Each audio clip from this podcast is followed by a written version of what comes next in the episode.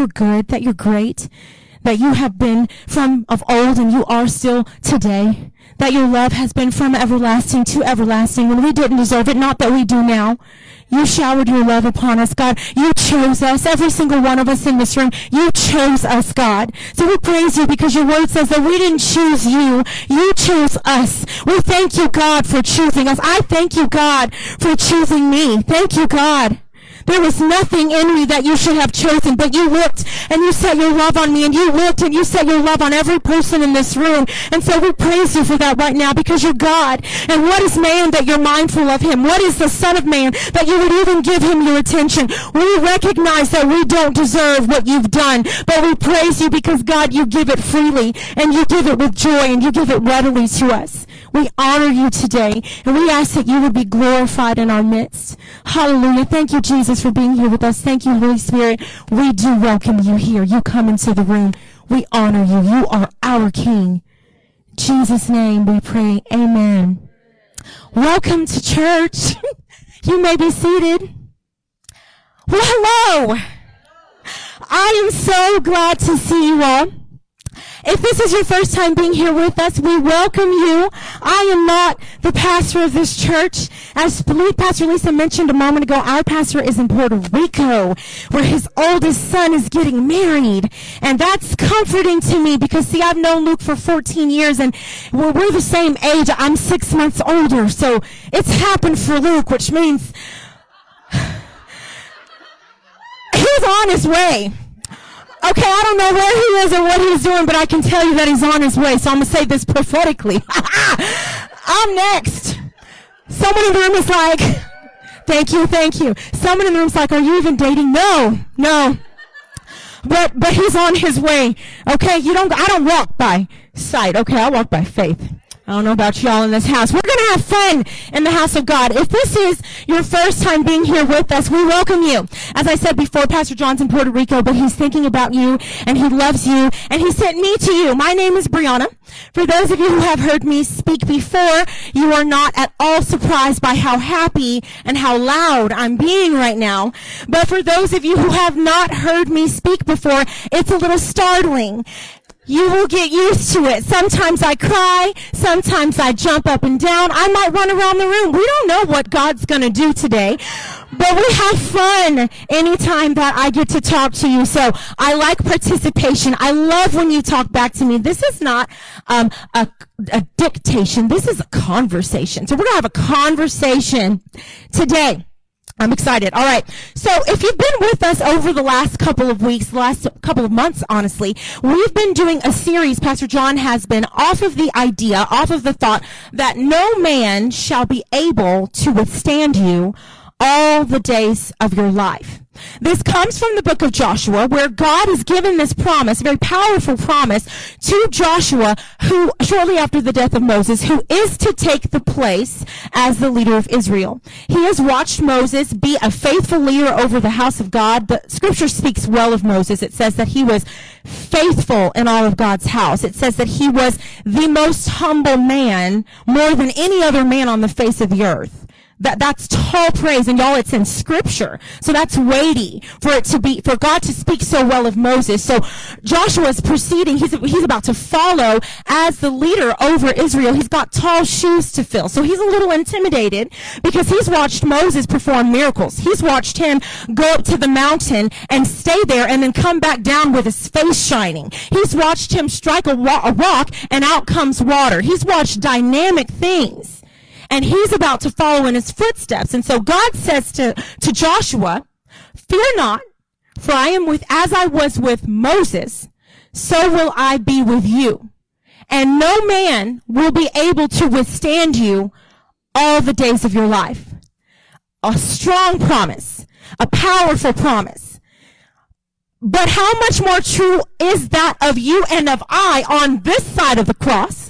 Those of us who have the Holy Spirit, that as God was with Moses, yes, so would he be with Joshua, but even more so will he be with us. And so to you, God says, no man will be able to withstand you all the days of your life. We could say no thing will be able to withstand you all the days of your life. The book of Romans says it this way, if God is for you, who can be against you? If God is for you, what can stand against you?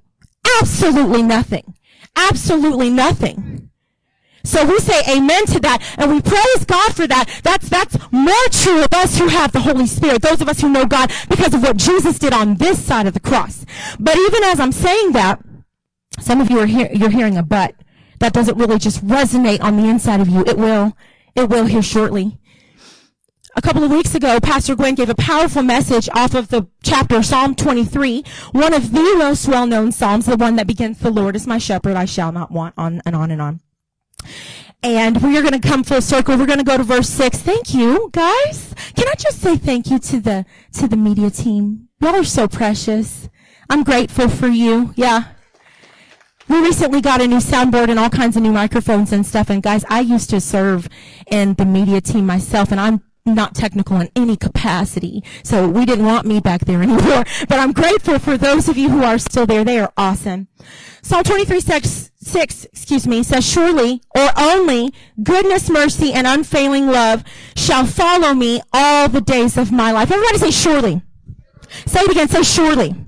That Hebrew word for surely can also be translated to mean exclusively, which is just a fancy word for only. So really this verse could read, we could get rid of surely, and we could just say only goodness and mercy will follow me all the days of my life. Only goodness and mercy. Only goodness and mercy. Only the goodness of God will follow me all the days of my life. Only the mercy of God and nothing else will follow me all the days of my life. And even as I'm saying that, here's the deal. We say amen to that. We hear that and we go, yeah, God. We, hear God is good and we say God is good all the time, all the time. God is good. And we say amen to that. But what we really mean is that God is good as long as my day is going well. God is good when my hair sits right, when my shape, my figure is together, when I feel good, when I can get out of bed and nothing hurts on me. God is good when my bank account looks right. God is good when we don't have a pandemic raging in the world. God is good when, when my family's acting right and my kids have come home and they're doing what they're supposed to do. God is, oh, God is good. God is good. God's good when, when, when, when, when I'm good. But do we really believe when I wake up in the morning and I'm not feeling too good, that, that God is still good, that his mercy is still following me. Do we really believe when my husband has walked out on me, that God is still good?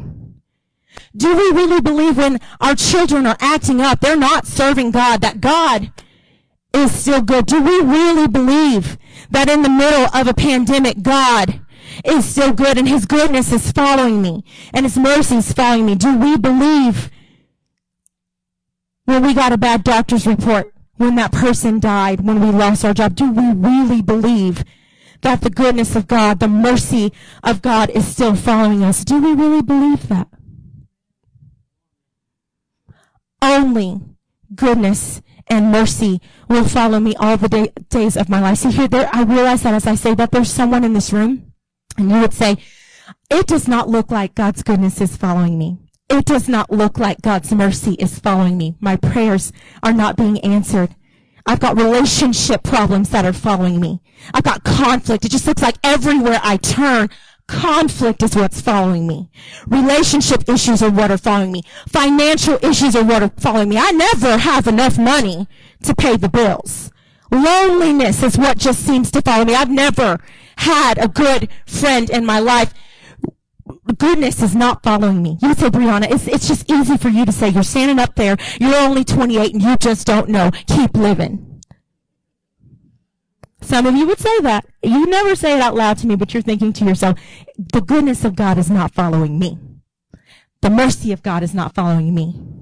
I want to talk to you today whatever may be bothering you and you may, it may not even be you. You may be good in the room today but you know someone who's not. You know someone all of us are probably praying for someone that we know whose faith is a little weak who's a little discouraged and they could use a healthy dose of the mercy of god. So god wants to just pour out his mercy in this place. We're going to be reading from luke chapter 15 you can turn there in your bibles and i'll join you there in a moment. But i want you to bring whatever kind of it, thing that it looks like is following you, that's not God's goodness, that's not God's mercy, go ahead and bring that to the forefront of your mind. A lot of times we, we shove it to the back of our minds. We don't want to think about it. We really just kind of just let it just be. Bring it to the forefront of your mind, and I want you to say two words with me. Say only mercy. Say it again, only mercy.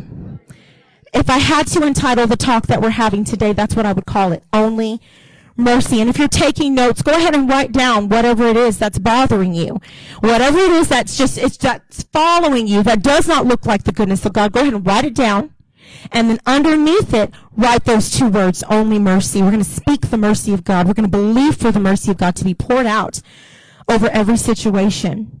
So we find ourselves in Luke chapter 15. I'm so excited. And uh, we're gonna we're gonna have fun. The Bible is fun. A lot of people say that reading scripture is boring. That is just not true. There's so much to be found in scripture that is enjoyable. I remember saying that as a young child to my mom. I was raised. My mom is here with me. I'm so grateful. Can I just tell y'all that anything good in me that you see comes from God and Mama.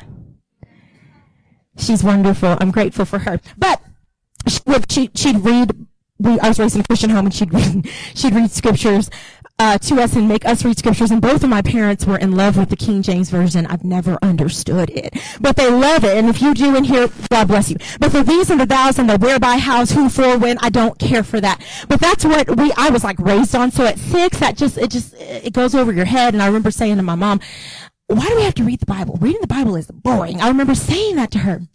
And then she spanked me. And here I am today. So praise God for getting spanked. I never said it again. And, and, and scripture is fun. So if you're thinking that the Bible is boring, we're going to change that up today, okay? Amen. So we're going to find ourselves in verse 11. This is more commonly known as, contemporarily known, we say this as uh, the, the story of the prodigal son. So what's happening is Jesus has been walking along the road, and a lot of people start following him. He's got a crowd behind him, and he makes the most of the time, as Jesus does, and he begins to teach them. And so we find him in verse 11. Scripture says, He also said, he being Jesus, a man had two sons. The younger of them said to his father, Father, give me the share of the estate I have coming to me.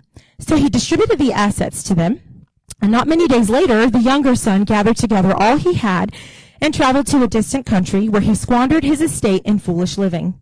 After he had spent everything, a severe famine struck that country and he had nothing. Then he went to work for one of the citizens of that country, who sent him into his fields to feed pigs. He longed to eat his fill from the pods that the pigs were eating, but no one would give him anything.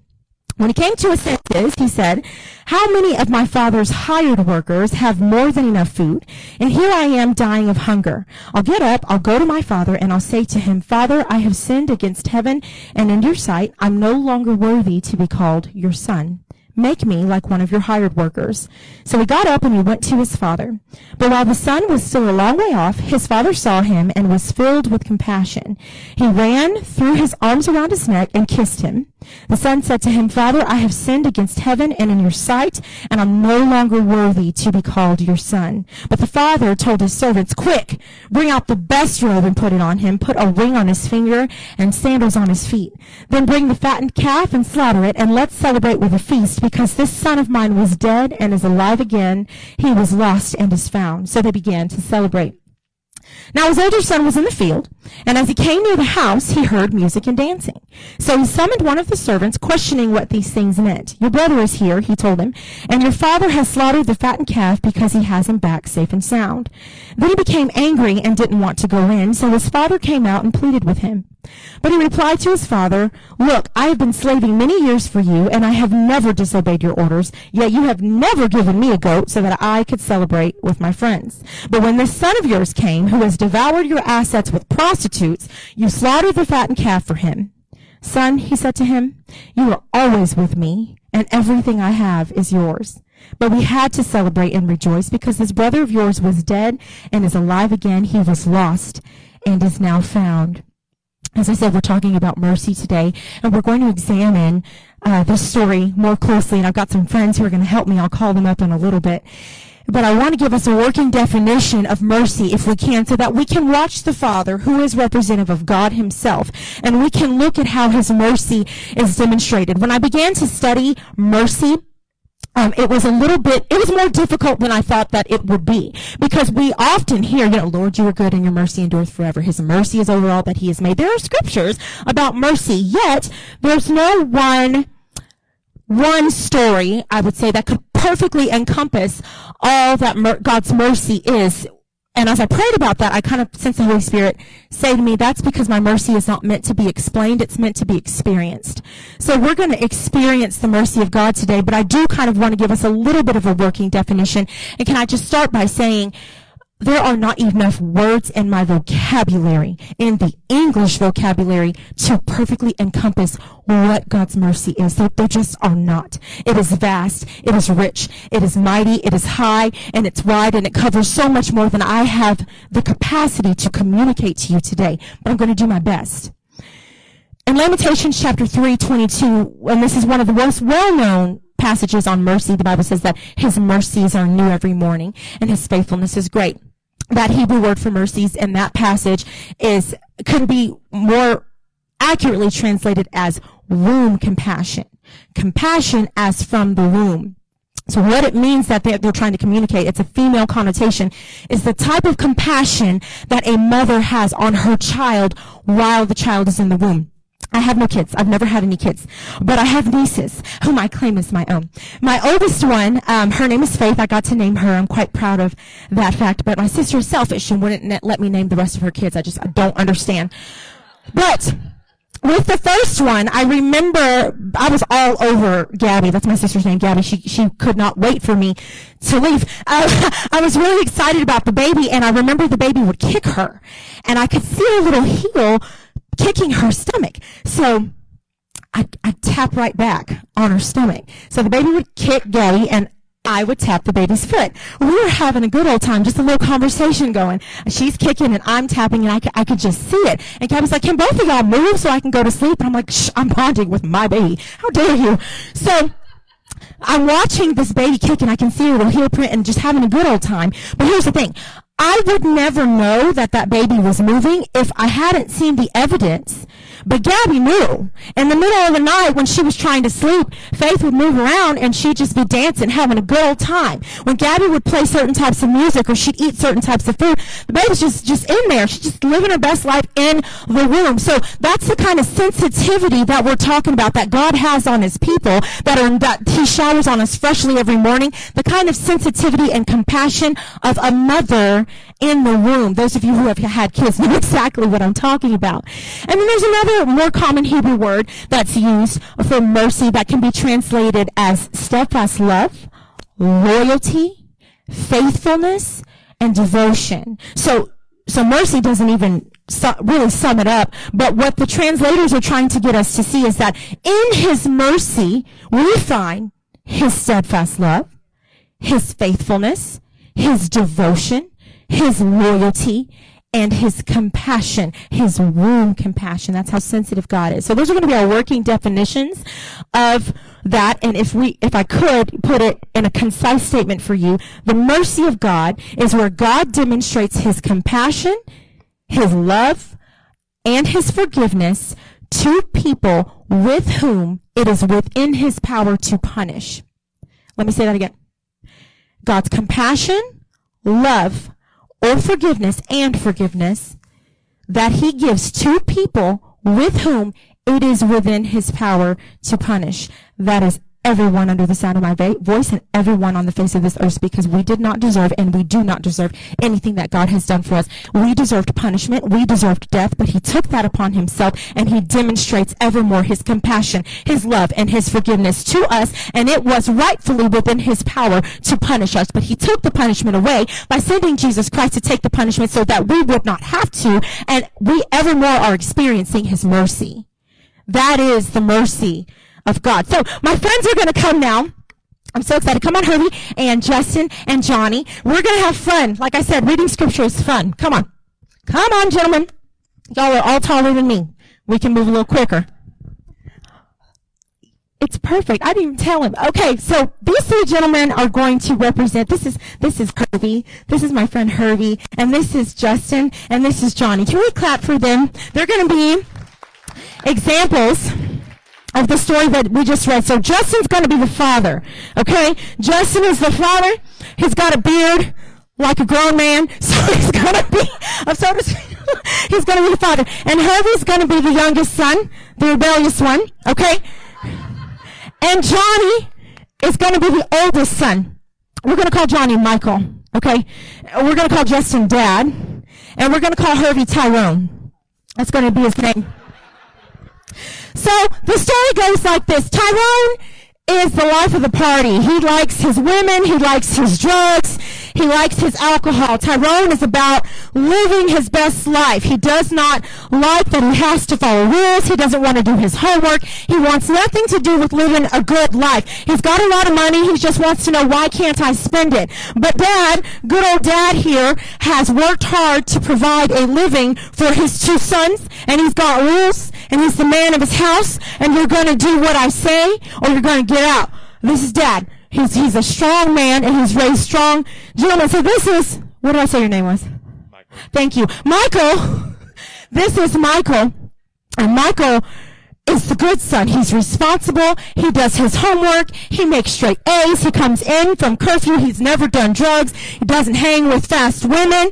He keeps it together. He goes to work. He has a J-O-B and he does what he's asked to do. This is the good son. This is the son that every woman wants to marry and every man wants to raise, okay? So we got two sons, total opposite of one another. So one day Tyrone's like, man, I'm sick of this. I'm not going to work tomorrow. I'm going to go to dad and I'm going to say, you know what I want? I want my money. I want my money. When you die, I know you saved up some money for me and I want it and I want it now. In that culture, that would be basically as good as him saying, you're, you're dead to me. I'm to leave and I'm to go and I'm to do what I want to do. So dad says, all right, son, I love you so much. I wish you well. Know that you always have a home with me. I'll be w- waiting for you. You can come back anytime. So Tyrone's like, I ain't never coming back. He gets his money.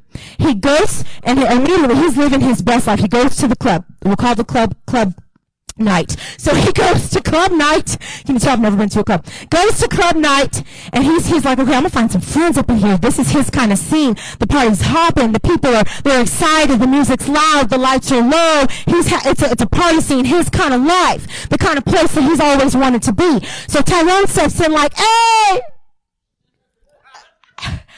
drinks on me.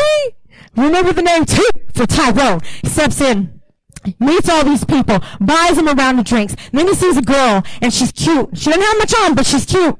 So he walks up and he says, hey, I'm single, you're single, let you, what you want to do? And she's like, actually, I have to charge you for the night. He finds out she's a prostitute, and he's like, okay, well, I got money, so let's go. So this is Tyrone's M.O. He's free of his dad's house, so he can do whatever he wants to do. The Bible calls it wild, reckless women living. So he get a different woman every night. Every night he's going from bar to bar, place to place, spending his money. He's, he's living his best life. He's like, this is the best life I've ever lived. Why do I ever stay at dad's house? If I'd known this, I would have taken my money when I was three, and I would have been out.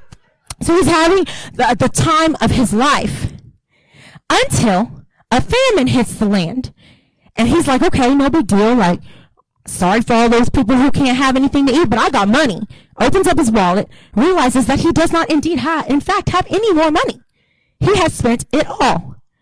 So he looks and he's like, okay, dang, like, I guess I gotta go find a new job. So he goes out, he tries to find a job. He he meets a person and gets to working, but it's just really not enough. He's shoveling manure and he's hanging around with pigs until finally he gets to the bottom of the barrel and he he has nothing to eat and looks at what the pigs are eating and finds that desirable. So he's in a low place, y'all. A, I mean, a low place because I don't know much about pigs. I don't know if you can tell this about me, but I did not do any sort of farm stuff I'm not the kind of female who enjoys the outdoors all that much. I try. I do try. I was a Girl Scout and tried to make camping seem like fun. I don't find the outdoors fun. I mean, it's just hot and I don't, I don't like it. But so pigs are outside and that's where he is outside with pigs and he wants to eat what they're eating. I don't know much about pigs, but I've been told they'll eat anything, living or otherwise and they play in mud. That's another thing I don't understand. Like mud wrestling, what's the point? You want to go play in dirt. I don't get it. I do not get it. And that's what he's looking at. the dirt and he wants to eat it. So he's in a low place. He's in a low place. So he starts in on his speech. Tyrone starts in on his speech. He says, I'm going to go back to dad's house. I'm going to say to dad, dad, Dad, like I messed up and I get it this time and I'm no longer worthy to be called your son. Um, um, just, just give me a job. God, d- Dad, give me a job. I, I, you don't gotta give me anything. Just give me a job. But really, I'm just like, God, please let me eat. So he's working on his speech. He's rehearsing it. He starts home. He comes to his senses finally and he starts on his way home and he's working on his speech. He's got it memorized. I'm gonna say it like this. When I get to the house, I'm gonna fall on my knees. I'm gonna, I'm gonna, I'm gonna say, Dad, Dad, I know I messed up. I know I did it. And, and, and, and, and Dad's gonna let me have a job and I don't even gotta be a son anymore. Like, I don't even really need clothes. I just need to eat. So he's ready. He's got his speech memorized. He's going and he comes, he makes it to the house. He makes it to the house. But, but dad's been looking. Dad's been watching in his window. So he, he, he picks up his robe. Sorry, Justin, you're wearing a dress. So he picks up his robe and he starts running. He runs, he runs and he meets him while he's still a long way off. And Tyrone's like, oh, I wasn't even ready, but here I go. Dad, I messed up. I'm sorry. I sinned against heaven and I sinned against you and I'm no longer worthy to be your son. And, and, and dad just embraces him, kisses him and says, son, son, I don't even care about that. I'm going to get a robe and I'm going to put it on you. Get a robe. Get the ring. Get the sandals. Get the calf. We're going to have party. They have a party. It's they're turning up. The party's on. Tyrone's in his element because he's always left a good party, and this one's about him. So he's at the party, and good old Michael is doing what good old Michael has always been doing. He's out in the fields. He's working. He's doing what he was supposed to do, and he hears some noise. That's what the party sounded like, I imagine. He hears the noise, and he says, It's the middle of the day. Who's partying? So he calls out to one of the servants, What is this noise that I hear? And the servant says, We're having a party. You didn't hear? Your, your brother's home. He's finally home. Come on, come in. So Michael is provoked. Michael's livid. And let's cut good old Michael some slack because Michael has always done what he was supposed to do. Okay? He never left. and this is why I chose him. He never left. Okay? He always got good grades. He never went with loose women. He didn't ask for his inheritance early. He didn't curse his father to his face. He did what he was asked to do. Where is Michael's party? So he's mad. He says, I'm not going to that party. I'm not doing it. So here comes dad. Dad is so good. He says, oh, if it's not one son, it's the other. So he comes out, comes out to the son and he says, son, what's happening? And he's like, dad, I've been slaving away for you for years. I have never disobeyed any one of your orders, and you have the nerve. This Yahoo comes back from living a wild life, and you give him a party. Where's my party? And he's mad. So dad says, son, we have to celebrate and rejoice because your brother was dead and he's alive again. He was lost and now he's found. Thank you, gentlemen. You may step down. Can we give them a hand? So here's the thing. When I first started studying this story, and I think a lot of times we, we can make this mistake about scripture, we're always looking for us in the story, and it's easy for us to say, well, I don't, I do, maybe you relate more to the younger son, you've been wild, you've done the wild thing, or maybe you relate more to the oldest son, you've been responsible, you, you go to church, you read your Bible, you do the good Christian thing, you do what's right. But can I tell you, the story is not about you. And that's the mistake that we make a lot of times, not only in reading scripture, but also in our lives. We start to think that life is all about us. So when we have conflicts and when we have difficulties and when we have struggles that come our way, we're so centered on the fact that it's about us that we start to say, God's not good because I'm not good. But when we realize that life is all about God and bringing Him glory and praising His name, we realize that God is good no matter what. So I want to go back to this passage of scripture and we're going to look at the Father and the mercy that he demonstrated in the story. The first thing that I notice about the Father's mercy is he answered the Son's request. Realize, guys, that he was not floored by this request when, his, when the son, the youngest son, when Tyrone came and asked him for his money early and said he wanted to go. That would not have been a new a new a surprise to him. That would not have been a revelation. This was a son who had been doing some things. It, he, you don't just graduate from being good to, to prostitutes. Okay, you don't just do that. There is a gradual eh, climbing, if you will, to that sort of level. So this is a son who's had some problems for a while, and he would not have been surprised by this request, and he grants it. He loves him enough that he grants it. Again, I told you before I don't have any kids, but if I worked my whole life and I put money away in a college fund or a savings fund and my youngest had the nerve to come up and ask me for their money early and tell me that I'm dead to them, well, you're dead to me too. And that money's going to, I'm going to go get a new purse with that money since you want to act up. That would be my mentality. I don't know who you think you're talking to. That would be my the first response. There would be no granting of that request. You're not getting this money. This is my money. What do you think? He said, I want what belongs to me. You, nothing. Go ahead and take off your clothes because I bought those too. Don't get it twisted. That would be what I would have said. I'm, I'm preparing for when I have kids one day, guys. These are the speeches that I got. I'm, I'm just, I'm just ready to just say it to my kids, you know. I, like, like, you don't get grown until you get up out of my house. I'm just ready. I'm ready to say it. So, but that's what I ha- would have said to the son. But, but the father loved the son enough and had mercy enough to grant his request. He knew he'd come coming, he'd come running back. He knew he would spend it on prostitutes and drinking and all other manner of debauchery. He knew that. He knew that. But he loved him enough that he granted his request. What does that tell us about God? He gives us the choice whether or not we want to love him. He lets us choose whether or not we want to serve him. And more than that, this is the baffling thing to me. Even those of us who choose not to, he still shows us mercy. The Bible says that the glory of the Lord is over all the earth, that every single person on the face of the earth experiences his grace whether they choose him or not. So we look at the mercy of God that even if we don't choose him, there's still provision. He still feeds people who want nothing to do with him. How beautiful is his mercy. The second thing that I noticed from the Father as we observe him is that when the Son came back, he never said, I told you so. I would not have been able to wait to say it. I mean, I just wouldn't have been able to wait. That would have been the first thing out of my mouth. Uh-huh. So you thought you were grown, huh? How was the real world for you? I, I, oh, I wouldn't have been able to wait to say it. Because imagine, I guarantee you the son was not looking good. He went out looking good, but he didn't come back looking good. He looked a mess. And he smelled like what he'd been in. The mud with the pigs. I'm still stuck on that. I'll never understand why you would want to play in mud. I'm just not still there. Um, let's come full circle. He never said, I told you so. He never looked at him and said, I knew it. You're a failure. You're a disappointment. Uh, you, you just keep doing the same things over and over again. He never did that. He just welcomed him back. And I'd go so far as I'd venture to wager that this is not the first time that the son has le- had left the house. So he would have been well within his right to say, all right, so how long is it going to be before you leave again? Should I start planning? He didn't say that to him. He just welcomed him back. He embraced him like he'd never left. God's mercy endures. It endures forever. That that type of endurance, I don't understand. I love to be able to say that I've never been the kind of person to say I told you so when someone messed up, but that is just not true.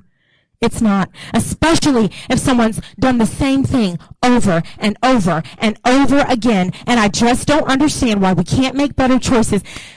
God's mercy endures forever. It endures.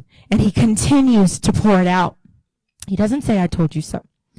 The third thing that I notice about the Father, the mercy that the Father shows, is that he never stopped believing the best of the Son even when the exact opposite happened. How do we know that? Because the Bible says that he saw him while he was a long way off. He was watching for him, which means that he had to have believed that he was going to return. If I had a child who left and left and left and left, I'm not looking for you anymore. You can go and you can stay gone.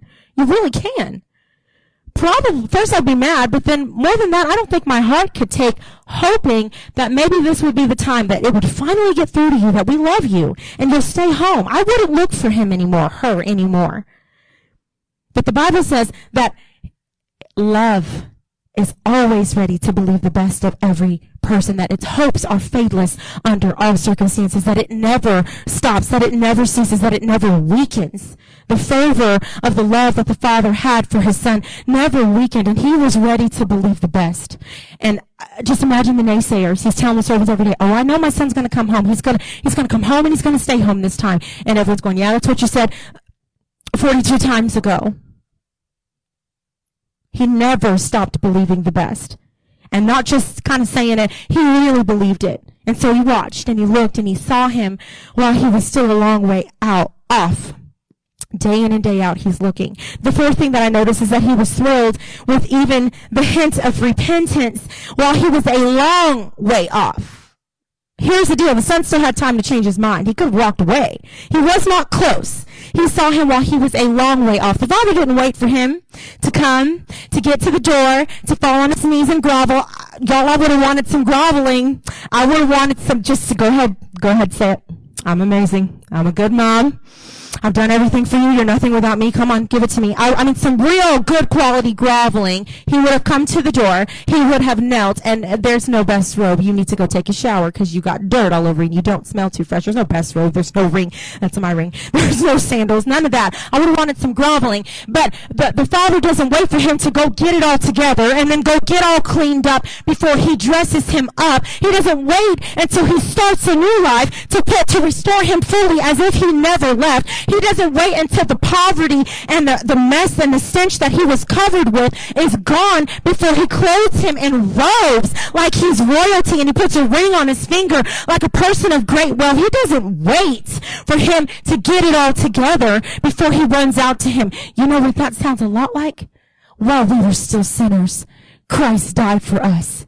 He did not wait for you to come back and say, God, I've messed up. He didn't wait for you to come back and grovel and, and, and list out every one of your sins. He went to the cross and died a brutal, public, humiliating death while we were not even thinking about him. While we were content to play in the mud with all the other sinners, he did not wait for us to get out of the mud and decide, well, maybe I want to take a shower today. He went while we were still sinners Christ died for us. So we see that in the mercy of the Father. And the last thing that I see, that we see, there are many more things, but we don't have time, is that he lavished his love on him and he restored him as if he never left. He put the best robe on him, the best one.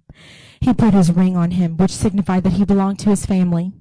He put sandals on his feet. You know, he didn't have sandals on his feet. He didn't have shoes. He slaughtered the fattened calf, which is the best one in that tradition, the very best one, the one that they would be saving for wedding feasts or something of great importance. And they slaughtered that in a readiness with a quickness because the son came home. He lavished his love on him. Nothing held back. Nothing kept back from this son. Lavished it freely. God does the same thing to you and to me. The Bible says he's rich in mercy. He is rich in love and he lavishes it. It is not in by, little bits and pieces that he gives it. He doesn't dangle it over us and say, I'm gonna love you, but you gotta, that State Farm commercial, I got you a dollar and you have to jump and you have to reach. God doesn't make you jump and try to reach for his love. He pours it out. He lavishes his love all over this earth. How beautiful is his mercy. Yet we have the nerve to think that because times are not good, that our God is not good, that because we're suffering, our God is not good. That is not so. Surely only goodness and mercy will follow me all the days of my life all the days of my life. Only His goodness is following me. Only His mercy is following me. Here's the deal. We're talking about no man, no thing will be able to withstand you all the, all the days of your life. That does not mean that you will not have problems. That's not the promise. That is not. That means that when you have problems, when something comes against you, that it will have to flee from you. Deuteronomy says it this way, your enemies will come out against you one way, and run out seven ways. That's what that promise means. So when we, when we start to think that, oh, because I struggled, because he died, because I'm hurting, because I don't have what I've been praying for for so long, God's not good. No, no, no. What that means is God's giving you an opportunity to experience his victory because he's already said, if God is for you, who can be against you? If God is for you, what can stand against you? When we go through difficulties, when we struggle, when we fall, that does not mean that God is not good. That means that God is giving us an opportunity to experience His goodness and a weight of glory we cannot even imagine. Get ready. Get ready. If you've got a problem in the house, if there's a physical ailment in the house, God wants to pour out His mercy. He wants to show you His glory. He wants to come through in that situation. That child you've been praying for to come home, that, that person that you've been praying for to get saved, that financial issue that just never seems to be solved. I'm excited. I'm excited to hear the testimonies of what God is doing in your life. I already know that He wants to. So I want to real quickly just cover three areas where we may be needing mercy. There are many more areas I want to say that, but again, for time's sake, these are the three that I want to cover. And the worship team's going ahead and they're coming back up here as I speak, as I close out. There are three times in our lives where we really, really need God's mercy. Number one is when we've messed up when we ourselves have messed up, when we've sinned, a lot of times we don't know what to do with sin in the church because historically the church has been very ready to throw rocks at people who sin. We're ready to call out sin. We're ready to call out every aspect of sin that we see. We're ready to judge it. We're ready to say, oh, you see her lifting her hands? I know what she was doing last night. That's what the church has historically done. And so a lot of times we don't know what to do with sin, whether in our own lives or in the lives of people that we meet, because we want to be careful not to condone it.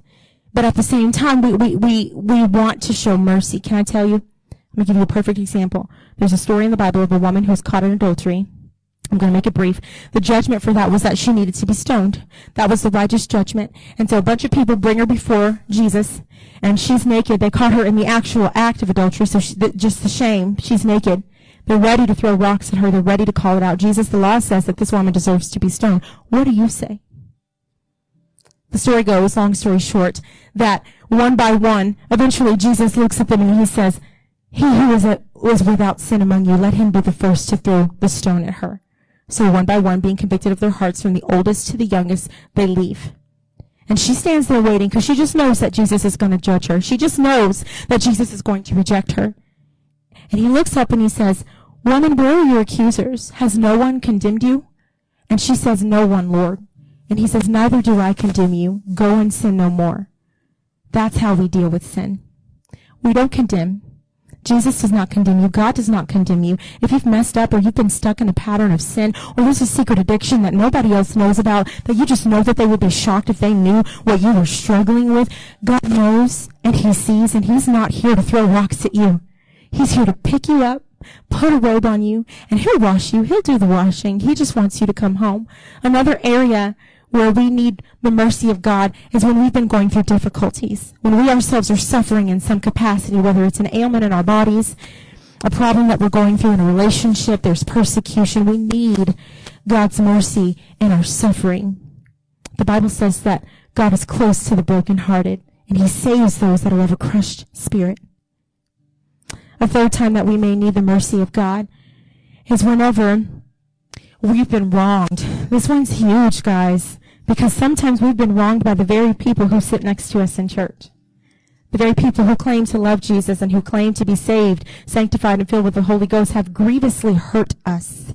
And we don't know what to do with that. So what do we do? We switch churches. We leave. We never talk to them again. We talk about them behind their backs. We clam up and we say, we're done with church, I'm not going back to that place. They're all a bunch of hypocrites. Every single person under the sound of my voice is a person that Jesus loves and has died for, that is working out their own salvation with fear and trembling.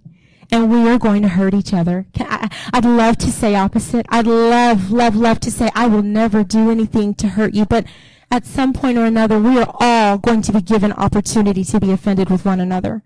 And Jesus has given us one command that covers it all. Love one another. For love covers a multitude of sins. So and we're going to have a little bit of time of worship. And if you are in need of the mercy of God in any capacity, I just invite you to make these altars your prayer place. Y'all go ahead and come up. But I, we are also going to be sensitive